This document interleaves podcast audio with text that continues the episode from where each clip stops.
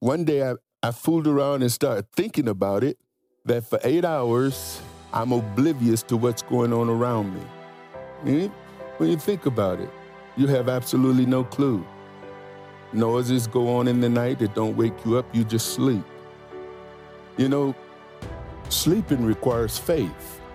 People who worry don't sleep well because worry steals from your faith.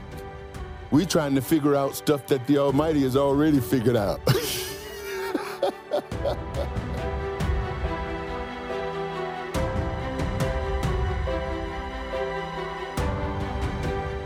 Shalom, Saints, and welcome to our verse by verse study of the Gospel according to Matthew.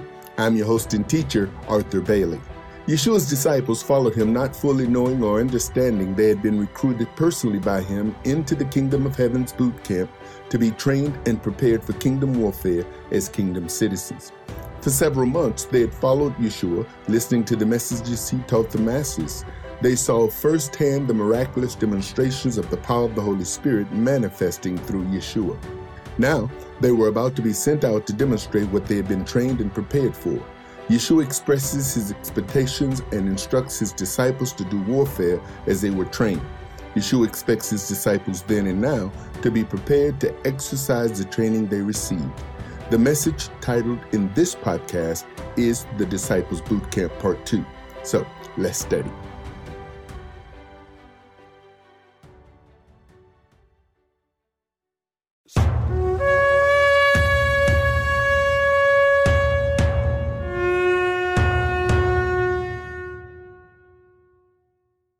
As I started last week's teaching, before Yeshua sent out his disciples, and here's another reason why I'm so pleased, blessed, honored, happy that all of this is coming together during this time that we're together because I'm hoping, as with every feast when we come together, that you be armed as you go back into your respected places. It would be a tragedy for us to come and have such great time together and to learn and then not take the things that Father is specifically speaking to us, apply them into our lives so that we can go forward as conquerors in Messiah. Amen. And so, this particular teaching on basic battle training, let's start there with demonstrations, because I gave to you before Yeshua sent his disciples out, they had already learned, he had already been training them. From the time he began the Sermon on the Mount, the Beatitudes, and all the teachings in Matthew chapter 5, we saw in Matthew chapter 4 that a large multitude of people were following him. People from the Decapolis, people from the other side of the Jordan, people from the Galilee, people from Judea, and these were people who had come from a variety of places, and not all of them were Hebrew people. They'd come from different parts of the country. And so the demonstrations they had witnessed and the training they had received is they had heard several messages Yeshua taught on the kingdom. Understand something, and I explained some of this uh, last week and before, that when it comes down to the gospel of the kingdom, one of the things that make it so difficult to put in a nutshell is the gospel of the kingdom is all the teachings that Yeshua did. Yeshua dealt with every aspect of our lives and showing us that if you're going to be a kingdom minded citizen, then here's how you are to apply his word in your marriage, in your relationship with one another, in your finances, in your walk, in your evangelism, in your disciple being discipled as it relates to communicating to your neighbors and everybody that you come in communications with. And so it affects us in every aspect. You know, he taught them, you know, about worry and about fear and false prophets and how to recognize false teachings and all kinds of things that the disciples were being trained in. So they had heard several kingdom messages. They had heard the Beatitudes and the Sermon on the Mount.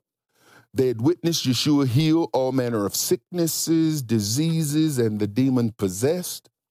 They had witnessed and heard Yeshua's declaration about the faith of the centurion. And, you know, that was one of those moments where I've seen several times, I've heard and read several times, but Yeshua compared a Roman soldier faith and said that this heathen, this Roman soldier who didn't have the teachings of the Torah, the Roman soldier didn't go to the synagogues.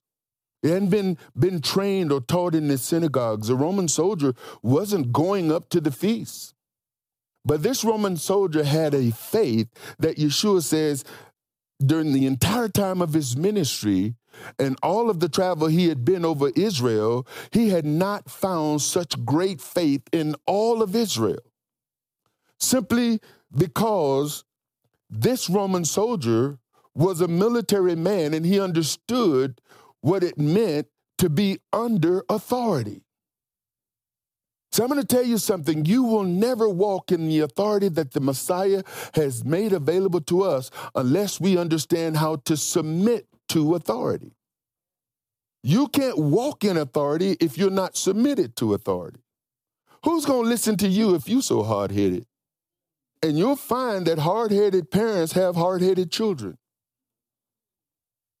it's like, okay, I'm gonna give you you back to you and let you figure this out. That's exactly what he do. He give us children that are just like us. And you'll notice that the ones you have the most challenge with is the one who's most like you. There's something there. so they had witnessed this great faith or being proclaimed about this centurion. They had witnessed the healing of Peter's mother in law and many more healings and deliverance. They had witnessed Yeshua's authority over the elements when he calmed the storm. They had witnessed the deliverance of Legion. This was the man. In one place, it says it was one. In another gospel says it was two. But a legion was over 5,000 people. And so it was like this man had over 5,000 demonic spirits operating in him that Yeshua calls to go into into the swine and the swine was driven into the lake. They had witnessed the raising of Jairus' daughter from the dead. They saw Yeshua's confrontation with the scribes and heard what he thought about the Pharisees who accused him of casting out devils by the prince of the devils. They had witnessed the two blind men being healed and then here's where she lays out the combat strategies. They had been taught how to pray. I'm going to tell you one of your greatest weapons is prayer. The Bible says we are to pray without ceasing. And here's where I've made several comparisons as we go through these teachings of things that the Bible teaches and things that we are taught in church. I remember way back in the 80s, in the, the 90s, the early 90s is when it happened. But Larry Lea was a guy who had a ministry, was a well known big ministry, and, and he wrote a book in the 90s called Can You Not Tarry With Me One Hour? And from that book, most churches, many churches that I'd been a part of, and I saw it on Christian TV, on TBN, and all the major networks, you know, they were encouraging their people to spend an hour each day in prayer. And people, some people were doing it, and others had, they struggled with spending an hour a day in prayer. And people would be going around talking about, yeah, I got my hour in. I got my hour in. And they, they pulled it from what Yeshua was saying to his disciples when he went into the garden. Now, the reality is, is that people would spend an hour in prayer and oftentimes forget what they prayed about during that hour. Not to mention the fact that if I've spent an hour in prayer, the day, then my prayer time is up. How does that compare with praying without ceasing? You see, prayer is our communion with the Almighty. When you pray, it is supposed to be you communing with Him and Him communing with you. You listening to Him, you talking to Him, and Him talking to you. Not to mention the fact if the steps of the righteous is going to be ordered, when are they ordered? How are they ordered? The steps of the righteous are ordered when we, the righteous, how do we become righteous? Seek first the kingdom of heaven, the kingdom of Jehovah, and his righteousness. And if the steps of, the righteous is going to be ordered, then we have to be in tune with the Almighty so he can order our steps. How does he order our steps? He speak to us. He speak to us. When? During prayer time or during communion time? You see, when I speak to you about communion, where do your mind go religiously? Crackers and grape juice. That's your idea of communion. Communion is what we're doing right now. We're communing. Communing is a community of people who come together as a community in the presence of the Almighty, and now we are communing. This is a communion. When you leave this place and you are with the Almighty, you're communing with Him. Hopefully, you don't leave Him in your prayer closet. A lot of people leave Him in the prayer closet. You see, and hopefully, we are not that people. We are to commune with Him all day, every day, listening, acknowledging Him, allowing Him to direct our path. You see, they had been taught how to fast.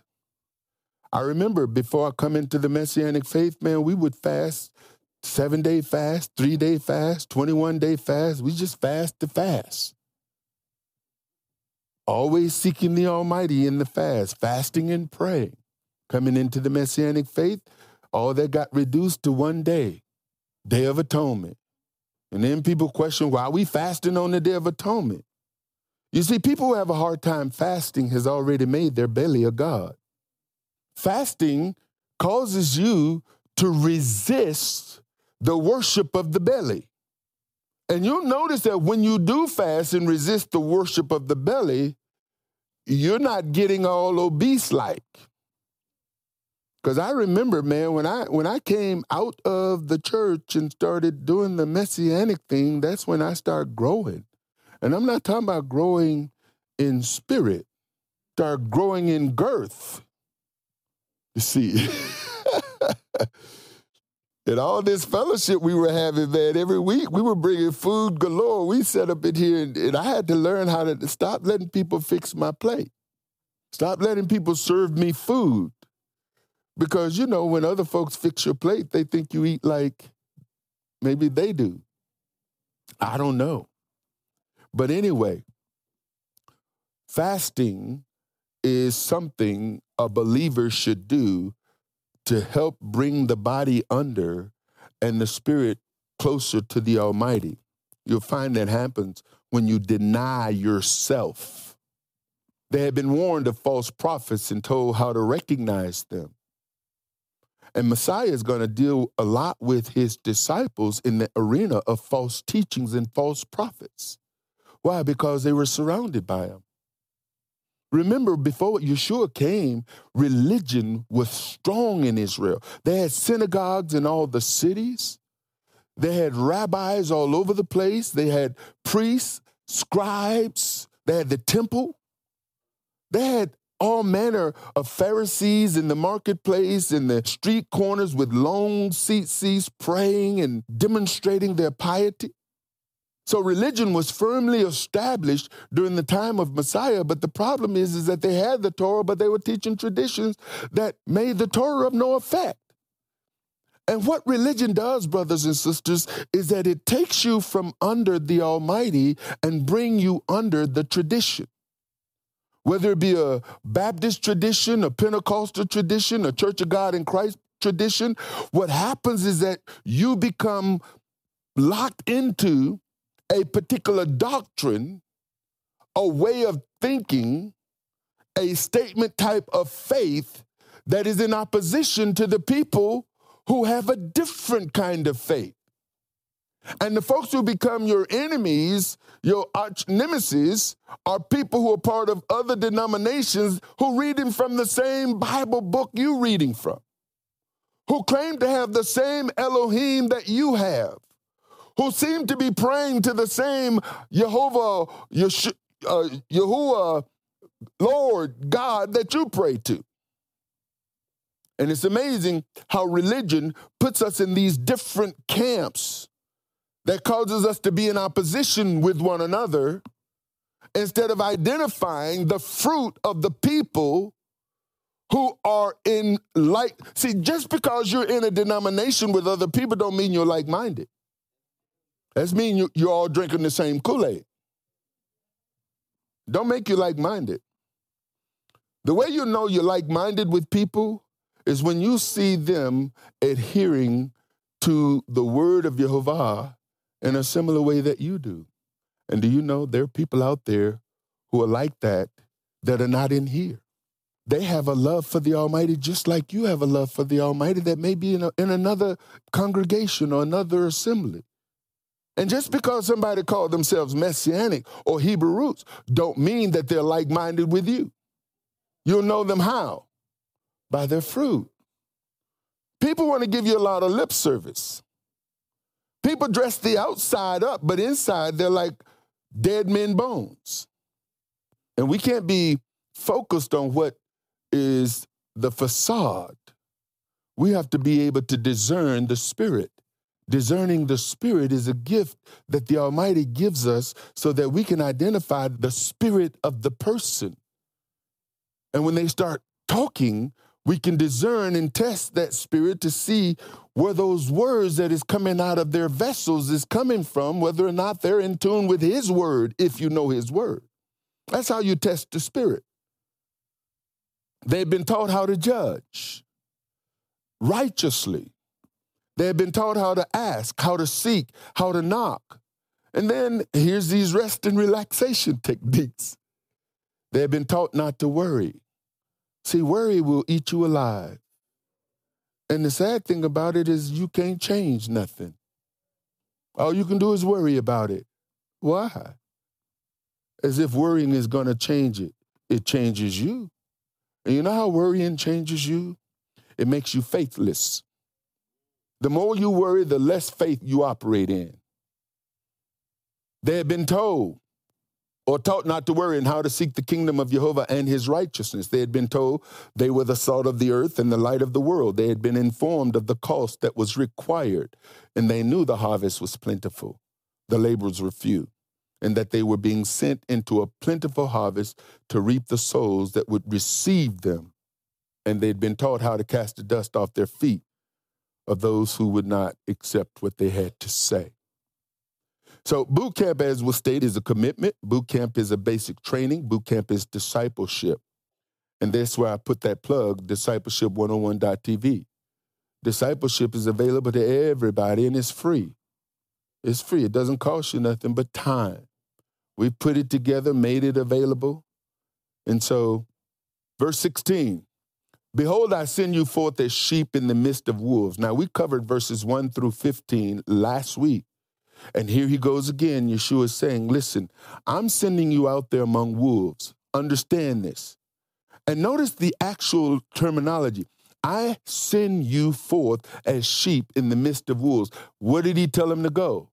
He told him to go to the lost sheep of Israel. He told him where not to go. So everywhere they were going, they were going amongst their people the lost sheep of Israel. And what is he saying about the sheep of Israel? They're wolves.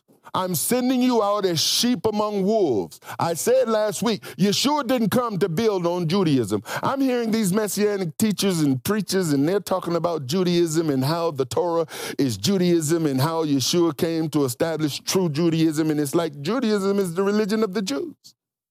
Yeshua didn't come to build on that. The people had that. Yeshua came to teach them about the kingdom, and the kingdom had never been taught before. He didn't come to mix what he was doing with the Pharisees or the Sadducees. In fact, he told his disciples, Beware of them. Beware of the scribes, the teachers of the law. Why should I beware of the teachers of the law? Because they got it twisted. These are some twisted people who have twisted the word to work for them. And this is what a lot of denominations have done. The word works for the leaders, especially tithing. It works for those on top. It works for the networks because they're continually greasing their palms, one another's palms, to climb the ranks of their denominations for some title. And now they're the second bishop of the third district in the 23rd precinct, archbishop. Got all these bishops with people who are required to, well, you know how it goes for those of you who've been part of these, these organizations.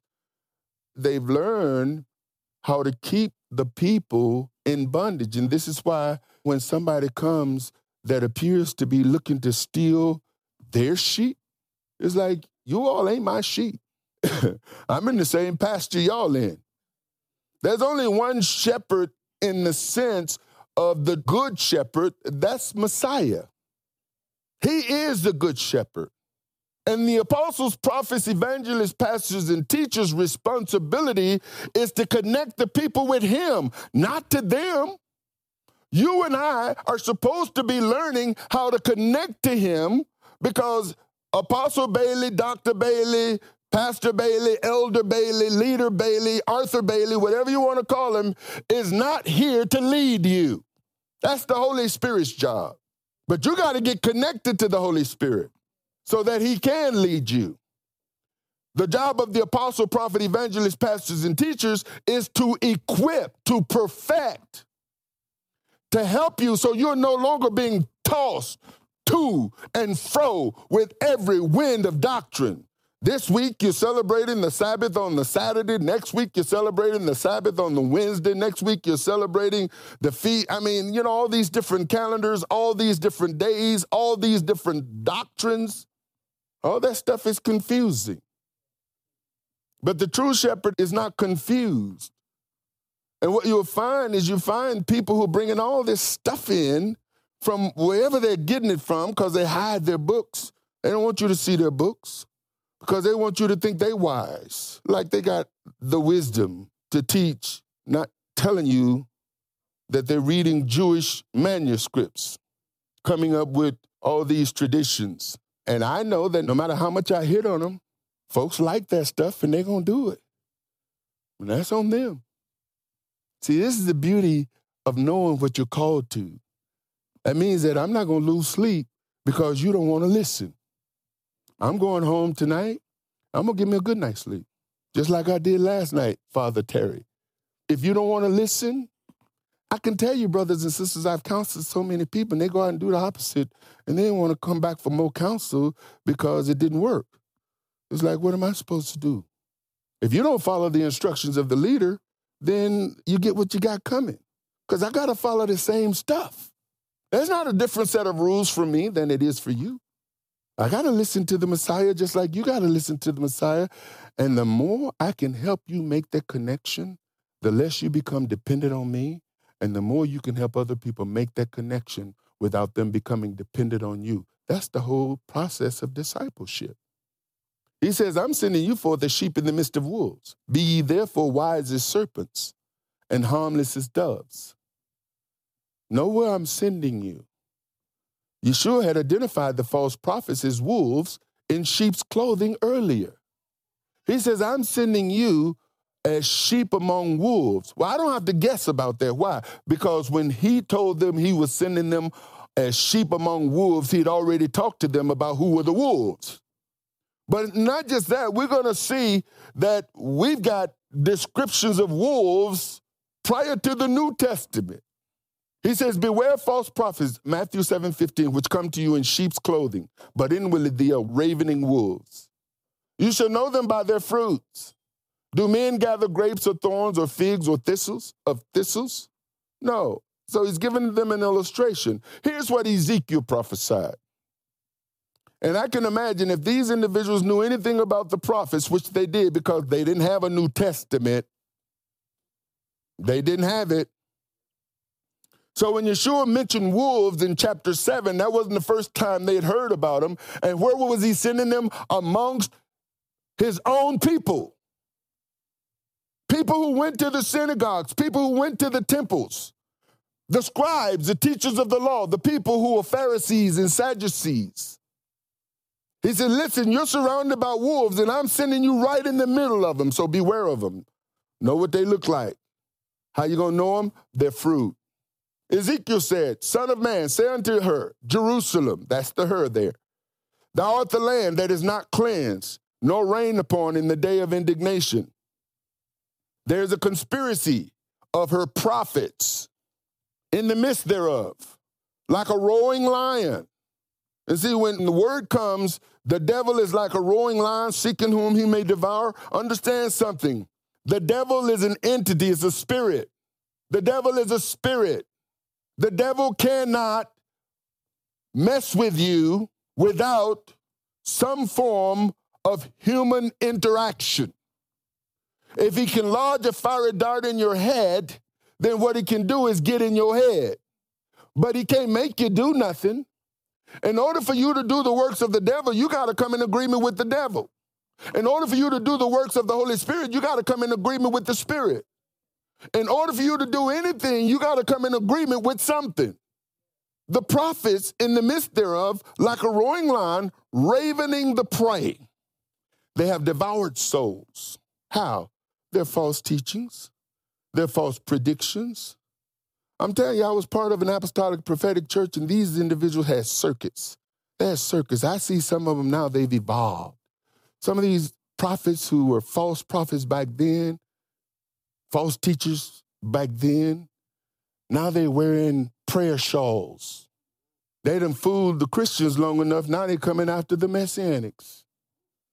They mixing that stuff with this stuff, and they got a whole lot of mixture and people who ain't solid in their word. Because I see some of my Messianic friends posting their stuff. I see it. I'm sitting and I'm watching all of these shenanigans going on and say, I know how we are. The moment somebody give you the impression that they may be thinking about the Sabbath, they use a Hebrew word. They say Shabbat Shalom, they got you. They want us. How? And then I'm noticing others who's talking about, you know, my family. And, and, and this is the thing I'm to tell you as an African American, as a black man in this country right now, one of the most deceptive means of ministry that is going out is this black Hebrew Israelitism. Now, I know some folks have a problem with me saying that. I know it. But I'm telling you something, brothers and sisters, it's covert. So even when I hear a black person say brother, it's like, okay, what you talking about? Are you talking about another black person? Because now I'm seeing, you know, these are my brothers. See, and that's the whole idea of the black Hebrew Israelite culture, is that they're making all black people brothers now. Just because you black don't mean you my brother. My brother is them that do the will of my father. And it doesn't matter what color you are. If you're doing his will, you my brother. So I've had to abandon this whole yo bro. It's like, you're not my bro. Yo, yo, man. How you doing? My brothers are those who do the will of my Father. And so, what do you see? You see a separation. But this separation causes you to make some divisions in your mind. It forces a change in your psyche. And that's where the real work is, brothers and sisters, which is what we're going to be talking about tomorrow. This whole idea of having our minds renewed, because all of us came into this walk with this with this mind. And what some of us have done is we've just added to it.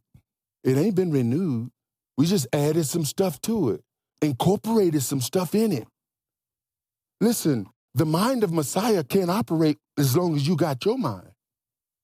Because you be double minded. A double minded man is unstable.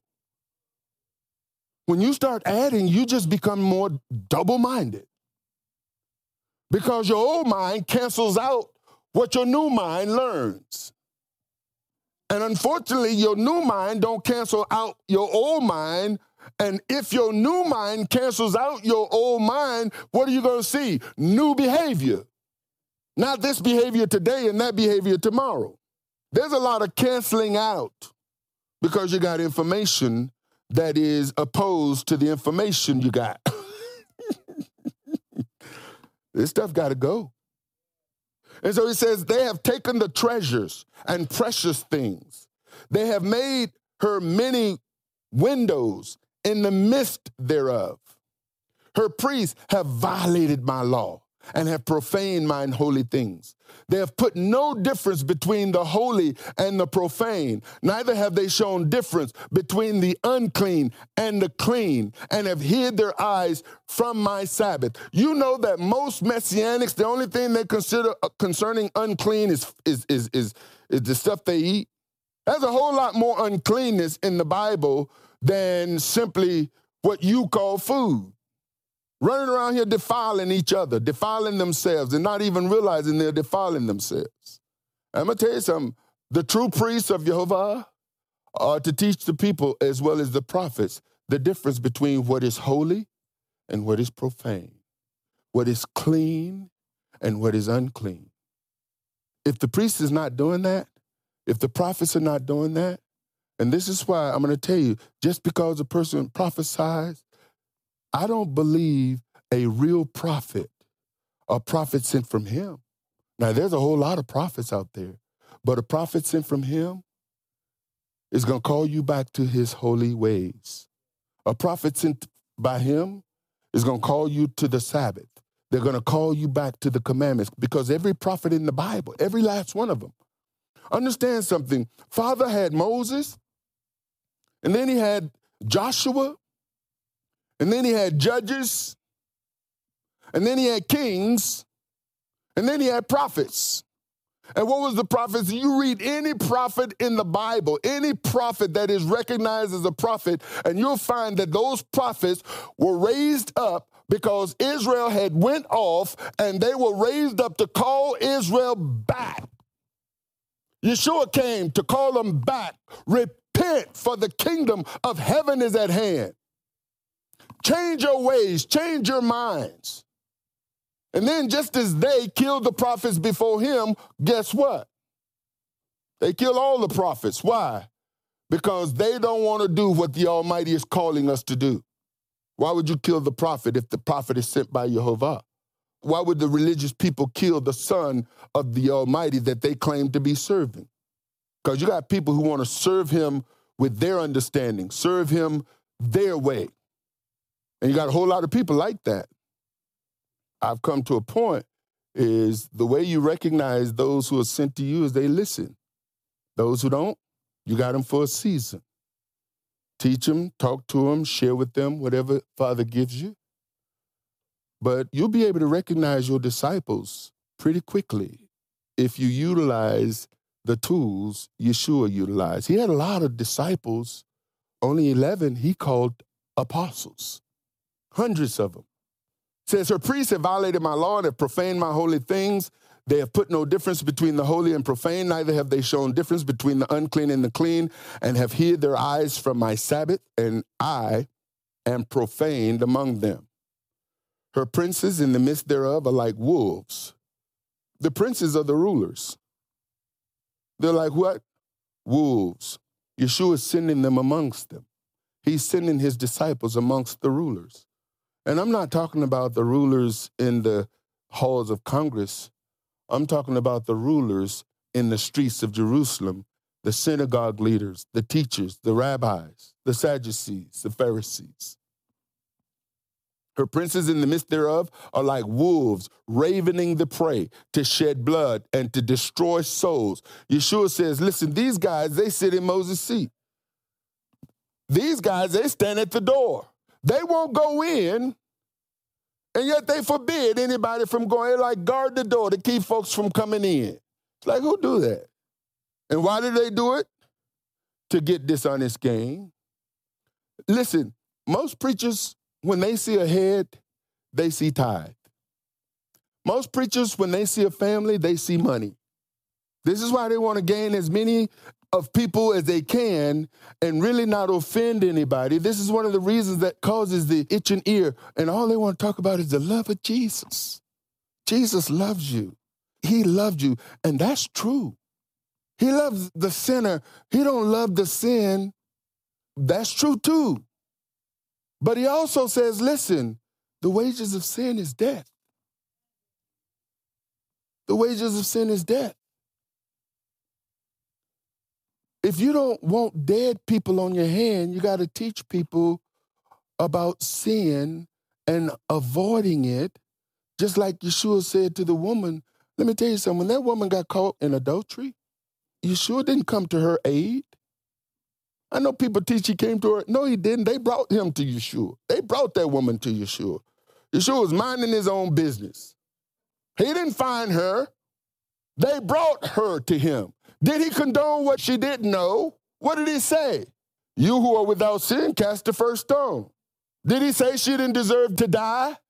No. He's saying, y'all brought her.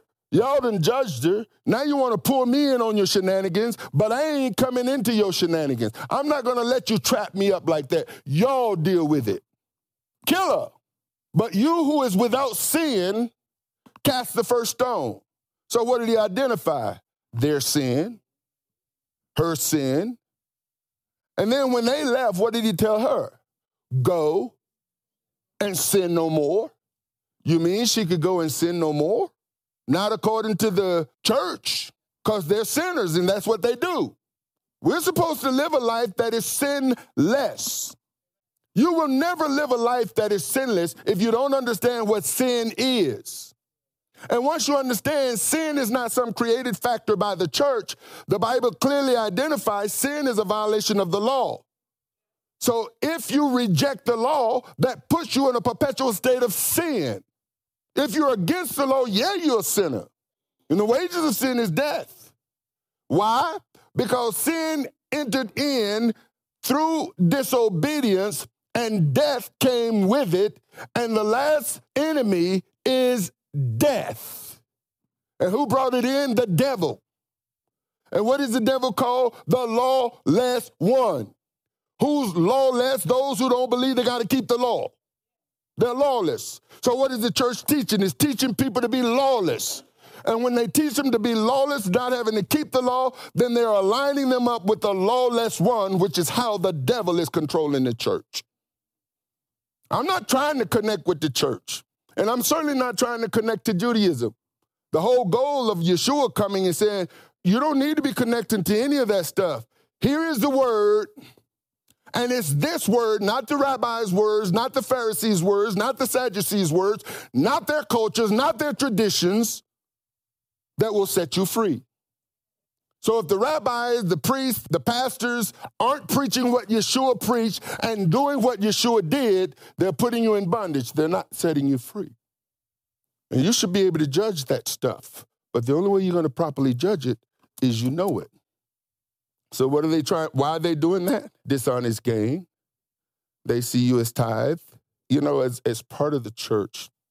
This is one of the reasons why I refuse to go down some of these roads as far as pledges and going to the bank to borrow money to build the house of God, coming in debt with sinners. Bible says debt makes you a slave. Every church with a mortgage is a slave to the heathen. But if that's what you believe, that's what you'll do. Right? And so when Father gave us the resources to buy, we don't owe nobody nothing.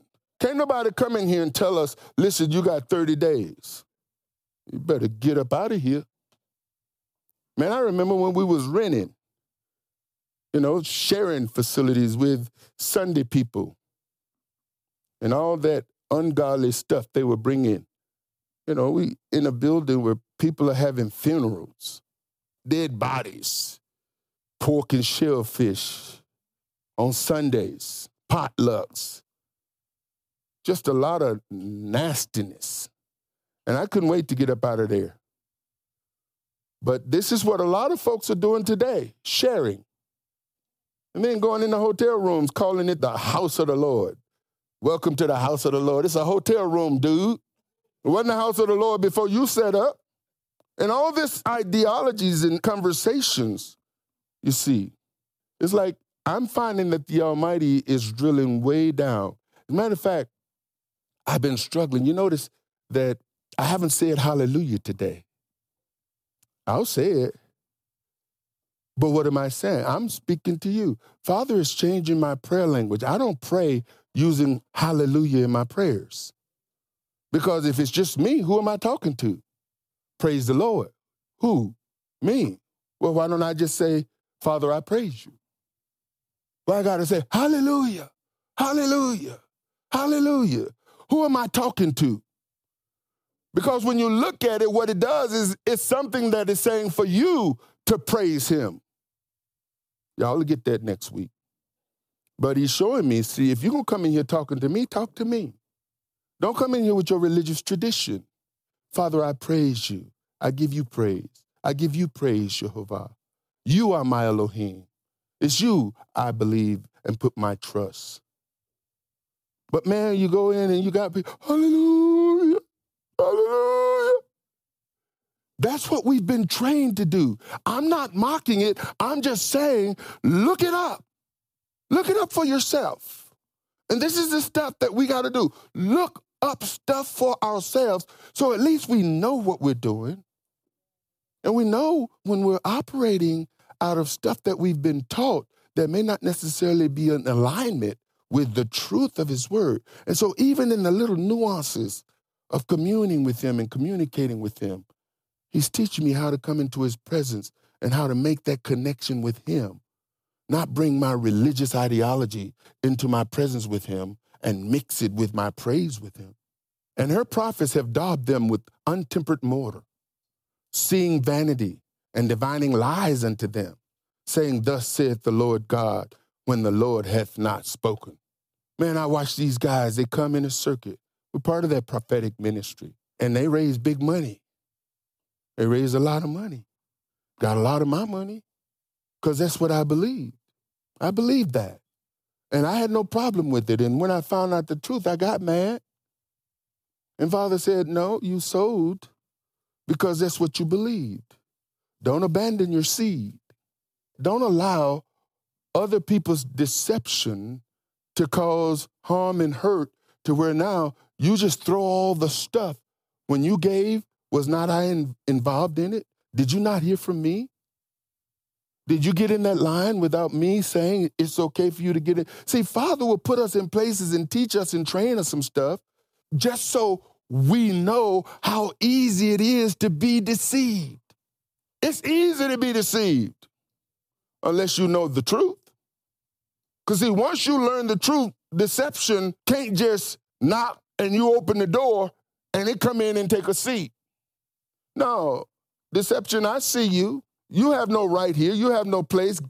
Get behind. No, don't get behind me because that means you'll be in the house. Get away.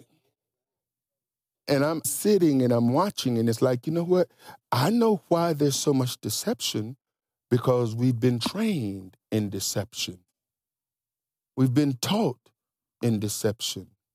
And then we turn around and deceive ourselves when we buy the deception, apply the deception, walk in the deception, and then perpetuate the deception. Like now, hallelujah is the highest praise. Where is that at in the Bible? Hallelujah is the highest praise. Really? Where is that at? I know some of you done said it. I done said it a lot. So people are putting stuff in us and it sounds good. And if it's been happening for a long, long time and folks are going along with it, especially people that you consider to be reasonably sound minded people, then it's easy to just go along with it. The people of the land have used oppression and exercised robbery and have vexed the poor and needy. Yea, they have oppressed the stranger wrongfully. And then the question is, what does it mean to be wise as a serpent but harmless as doves? See, the Amplified puts it this way Behold, I'm sending you out like sheep in the midst of wolves. Be wary and wise as serpents, and be innocent, harmless, guileless, and without falsity as doves. And then when you look up the word wise in this context, it means be intelligent, mindful of one's interests, prudent. Where's your intelligence going to come from, your church or from his word? You may think it's the same, but it's not. A lot of preachers are preaching what they've been preached, what they've been taught. I know this, I saw it, I did it. Because when you're part of an organization, a denomination, you want to stay within the confines of that denomination, lest you go against the, the grain. And once you start going against the grain, they start showing you the exit. I've been in places where people, they were on the payroll. It was a job. a nine to five. They came in, did their job. I had elders who didn't like preaching. Not in our ministry, in ministries that I was a part of. I love teaching and preaching. But I had elders who didn't like preaching and teaching. They just wanted to oversee. Elders supposed to teach, supposed to preach. But you got people, brothers and sisters, who are doing things because that's what they've been employed to do, or that's what they've been called or hired to do. And all callings don't come from Jehovah. Sometimes people get calls from the pastor, especially these ministry leaders, these music leaders. You know, as most music leaders, most praise and worship leaders who are paid are hired. Hired people are hirelings. See, if you got a job, you're a hireling. It's not a bad thing. You're not going to die for that job, are you? That job you go to, you're not going to take a bullet for your supervisor. It's a job. And for many people, ministry is a job. They're going to retire one day and collect a pension. And now they can tell you how they really feel. Harmless as doves. The first word there is just jumped out at me unmixed. Unmixed, what do you mean, harmless? In other words, what is he saying? Don't mix. Be pure as in wines or metals of the mind, without a mixture of evil, free from God, innocent, simple. What would they be mixing it with? Mixing it with their own thinking? Mixing it with the stuff that they've been taught before Messiah? Mixing it with the stuff they learned in the synagogue, the sermons they heard in the temple courts? No, don't mix what I'm giving you, that's what you go out and say. What I'm teaching you, that's what you go out and preach. Whatsoever things that I have taught you, that's what you teach. That's the commission. Don't go out there and create your own doctrine. Don't mix what I'm teaching you with something else. Don't do that. And this is what is happening a whole lot of mixing going on. The leaders were as wolves, and wolves metaphorically in sheep's clothing. They were the religious leaders who claimed authority in and over the lives of the Hebrew Jewish people who have the law, not living according to the law and holding men in bondage to their laws while ignoring the laws of Jehovah. That is the way it was in Yeshua's day, and that is the way it is now. Religious leaders and politicians claim, that's a misspell, claim authority over the lives of people. They claim you. You know how I know they claimed us? I remember when I was part of this one church. Actually, I left another ministry and they had a building fund. The building wasn't paid for, but they had a building fund to raise money to pay for the building. Who they paid? The bank. And here's where I began to learn how, why, when it came down. Now, you think about this. You think about this. When you go to the bank to borrow money, they want to know everything, including your great great great grandmama's name. They want all the information. They want to see your taxes. They want to see your W 2s. They want to see your income. They want to see your bank statements, your bank account. They want to see what your, what your monthly income is, where you derive your income. Now imagine a church leader going to the bank to borrow money for the building. Guess what information they got? Well, Doc, we got five 5,000 people. And we anticipate from our budget that this 5,000 people is going to bring us, you know, several hundred thousand dollars over the course of this year.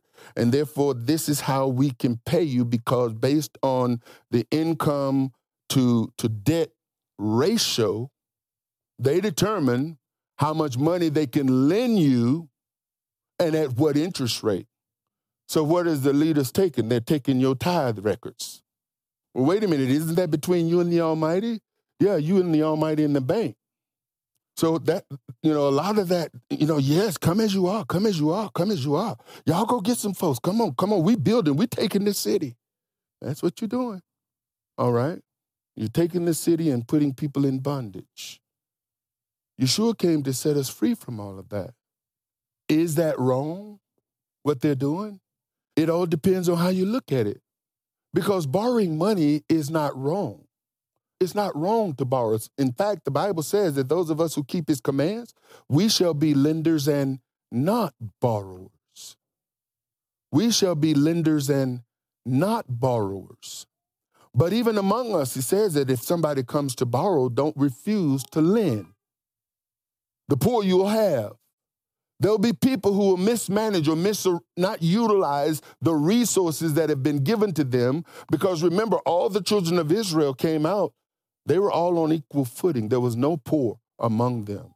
Somehow, over the course of time, a little sleep, a little slumber, a little folding of the hands, people not implying, people not taking and putting into practice the things the Father gave them to put into practice. Next thing you know, they not only became poor, but they start selling themselves out to other people and selling out their sons and their daughters.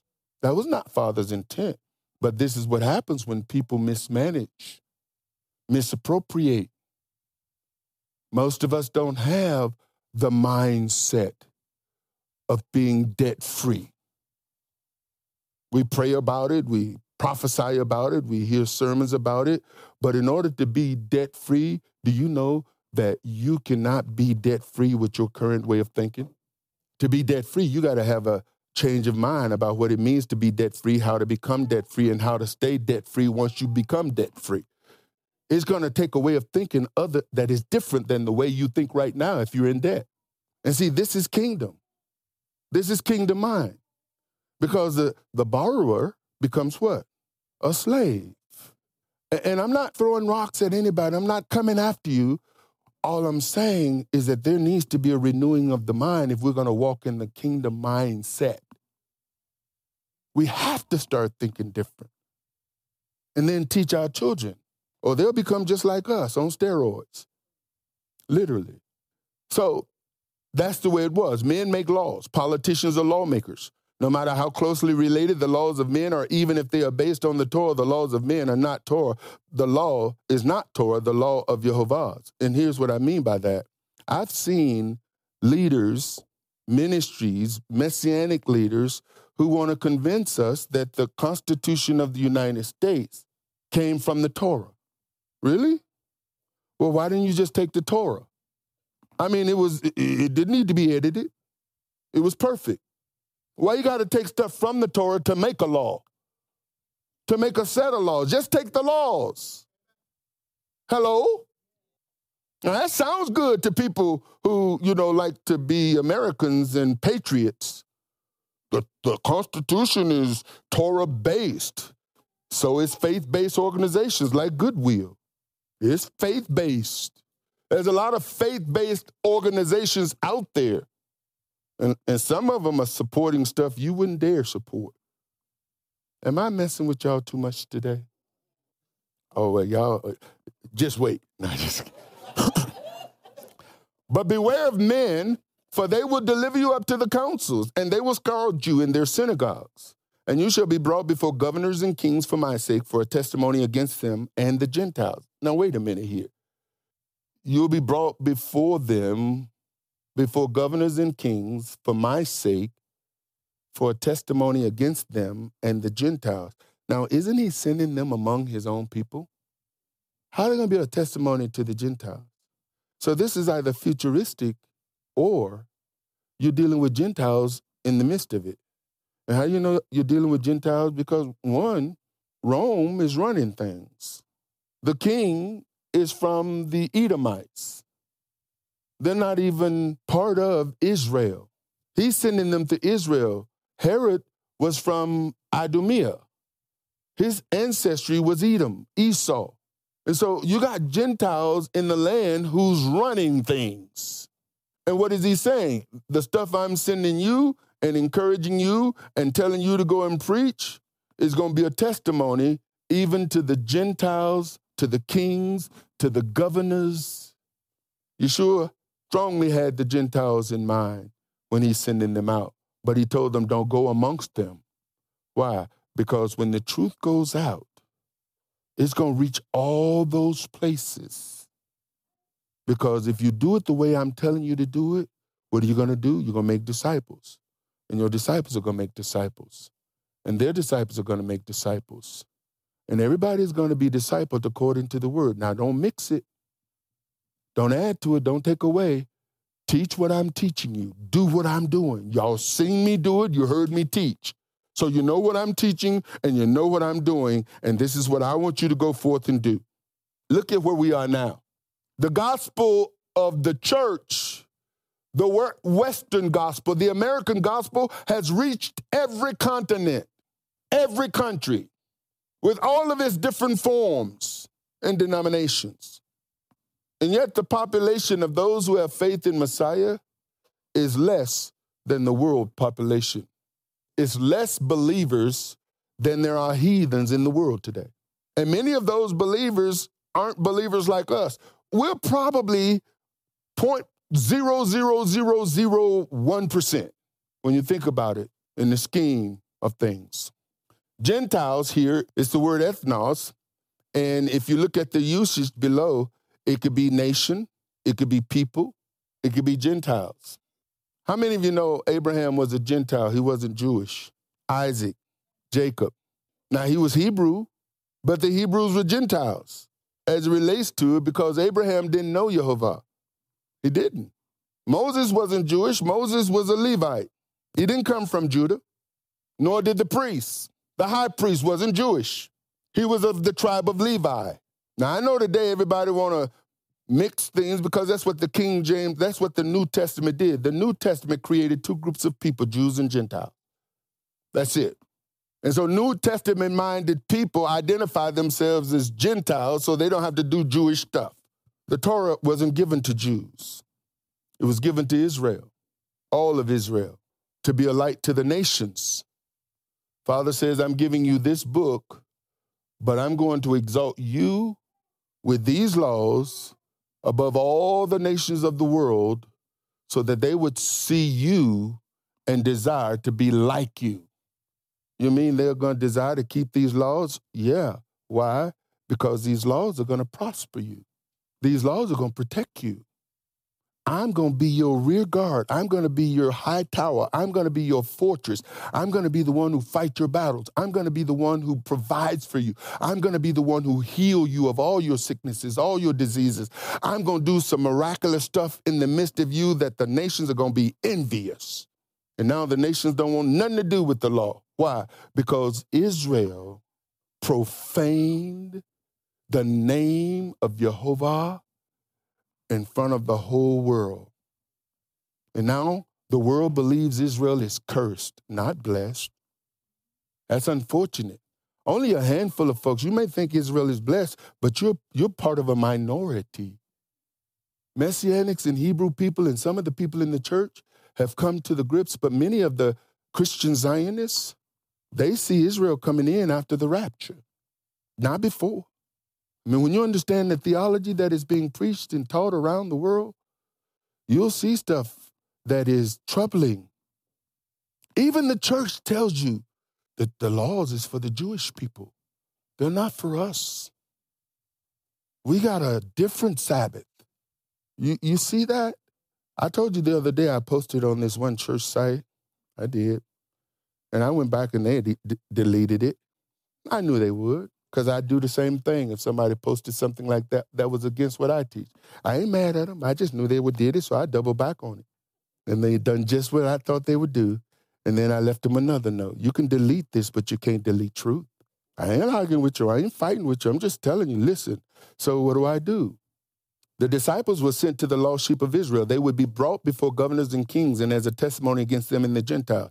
The governors, kings, and Gentiles will not have excuses because the gospel of the kingdom was preached in the midst of them all. Governors, kings, and Gentiles, and churches, preachers, pastors, teachers. That's why you can't be leaving your church and, you know, you got folks who are leaving the church, just disappear. Don't disappear. I encourage everybody, see, if you leave like that and come here, You'll leave here just like you left there. If if you're gonna leave, tell them. Tell them why you're leaving. As a minister, I would want to know. I'm not gonna try to talk you out of it because anybody who want to leave here don't belong here. That's the way I see it. I want you to be where you're supposed to be. And if this is not the place, then you need to be where you because let me tell you something. If you ain't supposed to be here, you're a problem. You're a headache to me. You're gonna show up wanting to fight and argue, wanting to do stuff that we do the vision every week. How does that fit in the vision? Well, I don't know, but I think I'm not interested in what you think. What is he saying? If he's speaking to you, telling you to do something, showing you to do something, then I'm all ears. But I'm not going to let you try to make us like them, the people you left, because if you try to make us like the people you left, what's going to happen when we become like them? Are you to go and try to make somebody else like that? No, bro, it ain't like that. It ain't going down like that. oh, hallelujah. Yeshua was rough, folks. Moses was rough, but Joshua was rougher. See, Moses messed around and, and started having more feelings for the people than he did for the one who called him. And as a result, couldn't even enter into the land he spent a great deal of his life trying to bring people to. It's like, really? You spent all that work to take them into the promised land, and ultimately you failed. Now, you can say it like you want to, but the fact is that, and Father had enough love for Moses to say, you know what? I'm not going to do you like that. I'm going to at least let you see where you're not going. Now, I showed you where you're being, but I want you to see where you're not going. So the Gentiles are either Hebrews or Jews who are Israel, but have lost their identity or are acting and living as Gentiles, doing and eating and behaving as Gentiles. 19 verse. But when they deliver you up, take no thought how or what you shall speak, for it shall be given you in that same hour what you shall speak. So the disciples were sent out, not our, out totally reliant on the Holy Spirit of Jehovah our Father, made available to them by the authority given them by Yeshua. I told you, Yeshua sent them out to heal the sick, raise the dead, cleanse the leper, preach the, the gospel, and they didn't have the Holy Spirit. They had the authority that they'd been given. He says in verse 24, it is not ye that speak, but the spirit of your father. He didn't say, My spirit is going to speak. He said, The spirit of your father which speaketh in you. In other words, when you go, you don't have to write out a plan. Just be in tune, listen, be connected to him, because your answer will come directly from him. And that requires a level of faith and connection, brothers and sisters. And so, what do we see Yeshua doing? By bringing the message of Jehovah to the people, Yeshua was connecting the people to Jehovah. Why? Because he knew he was leaving. He knew he only had a short period of time, and he knew that they were going to be sent out. So he had a short period of time to, to help them make that connection. And that's what every minister should be doing, helping people make that connection. That's the real work. And brother shall deliver up the brother to death, and the father to the child, and the children shall rise up against their parents and cause them to be put to death. Now, Yeshua is saying that, but what is he actually saying? Because remember, he's not just making stuff up. The Israelites will turn on the followers of Yeshua, presuming they are encouraging people to follow another God, namely Yeshua. This is in accordance to their understanding of the law. Whereas, if anyone tell you to come, let us go and serve other gods. And this is what is written in Deuteronomy 13, 6. If thy brother, the son of thy mother, or thy son, or thy daughter, or the wife of thy bosom, or thy friend, which is as thine own soul, entice thee secretly, saying, Let us go and serve other gods, which thou hast not known, thou nor thy fathers, namely of the gods of the people which are around you about, nigh unto thee, or from thee, from the one end of the earth, even unto the other end of the earth, thou shalt not consent unto him, nor hearken unto him, neither shall thy eye pity him, neither shalt thou spare him, neither shalt thou conceal him, but thou shalt surely kill him. Thine hand shall be the first upon him to put him to death, and afterwards the hand of all the people. So what is he saying? If your mama tell you to go serve other gods, you, you bring them in front of the people. If your daddy, if your wife, if your husband, if your son, if your daughter, if your neighbor, whoever it is. And so the people felt that through this Yeshua, who's coming teaching people against Moses or teaching people against the law as they accused him of, then they had every right to kill him and to kill his followers according to their understanding of the law because they accused Yeshua of bringing in another God. That's what they did. And thou shalt stone him with stones, that he die, because he to thrust thee away from Jehovah your Elohim, which brought thee out of the land of Egypt, from the house of bondage. And all Israel shall hear and fear, and shall do more Do no more any such wickedness as this is among you. See, the Jews accused Yeshua of claiming to be equal to God, and therefore those who followed him would be led away from the one true Elohim, even though they had already been led away from Jehovah by the Jewish traditions. John chapter 5, 18. I'm, I'm going to speed this up or I'm going to stop here in a minute. Either way, because we're going to still cover some more ground next week. Therefore, the Jews sought the more to kill him because he not only had broken the Sabbath according to their rules, not according to Jehovah's rules, but according to their rules, but said also that God was his father, making himself what? Equal with God. Paul, after his conversion, had no issue with Yeshua in that manner because he wrote in Philippians 2 6, who being in the form of God thought it not robbery to be equal with God. Yeshua had also told them later, These things have I spoken to you that you should not be offended. And I'm saying this to us. They shall put you out of the synagogue, they'll put you out the churches. Yea, the time will come that whosoever killeth you will think that he's doing Father a service. They think by opposing you and stopping you and coming against you, they're doing Father a service because you're bringing in a, well, actually, no, you're not bringing in something. You're trying to go back to something. Well, you know, I think that's called repentance. You're trying to go back to what? The truth. And these things will they do unto you because they have not known the Father nor me. Who is he talking about? These people who are teaching about the Father. They don't know him. This is what he's saying. They don't know him because if they knew him, they would recognize me. And can I tell you something, brothers and sisters? The church don't know him either. Why? Because he is the word made flesh. What word? What word? There was no New Testament. When John spoke those words, he said he was he is the word made flesh. There was no Matthew, there was no Mark, there was no Luke, no John, no Paul. What word? The word that came out of Father's mouth, the Torah. And we the one who fall from grace. Now, brothers and sisters, we've returned to it. Matthew 10 22. And you shall be hated of all men for my name's sake, but he that endureth to the end. This is not an event, brothers and sisters. This is a journey.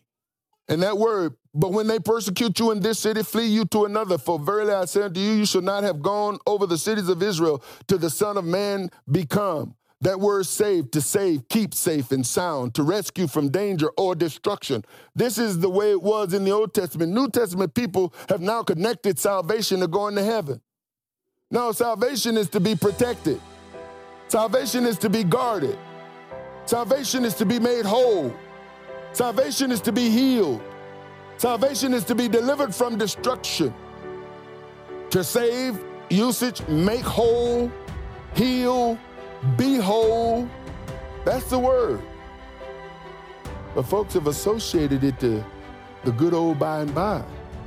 The disciple is not above his master, nor the servant above his Lord. It is enough for the disciple that he be as his master and the servant as his Lord, if they have called the master of the house Beelzebub, how much more shall they call them of his household? Yeshua saying, listen, if they call me the devil, what do you think they're going to call you? Basically, what they're doing is they're operating in a mindset that is the same way they're going to look at you.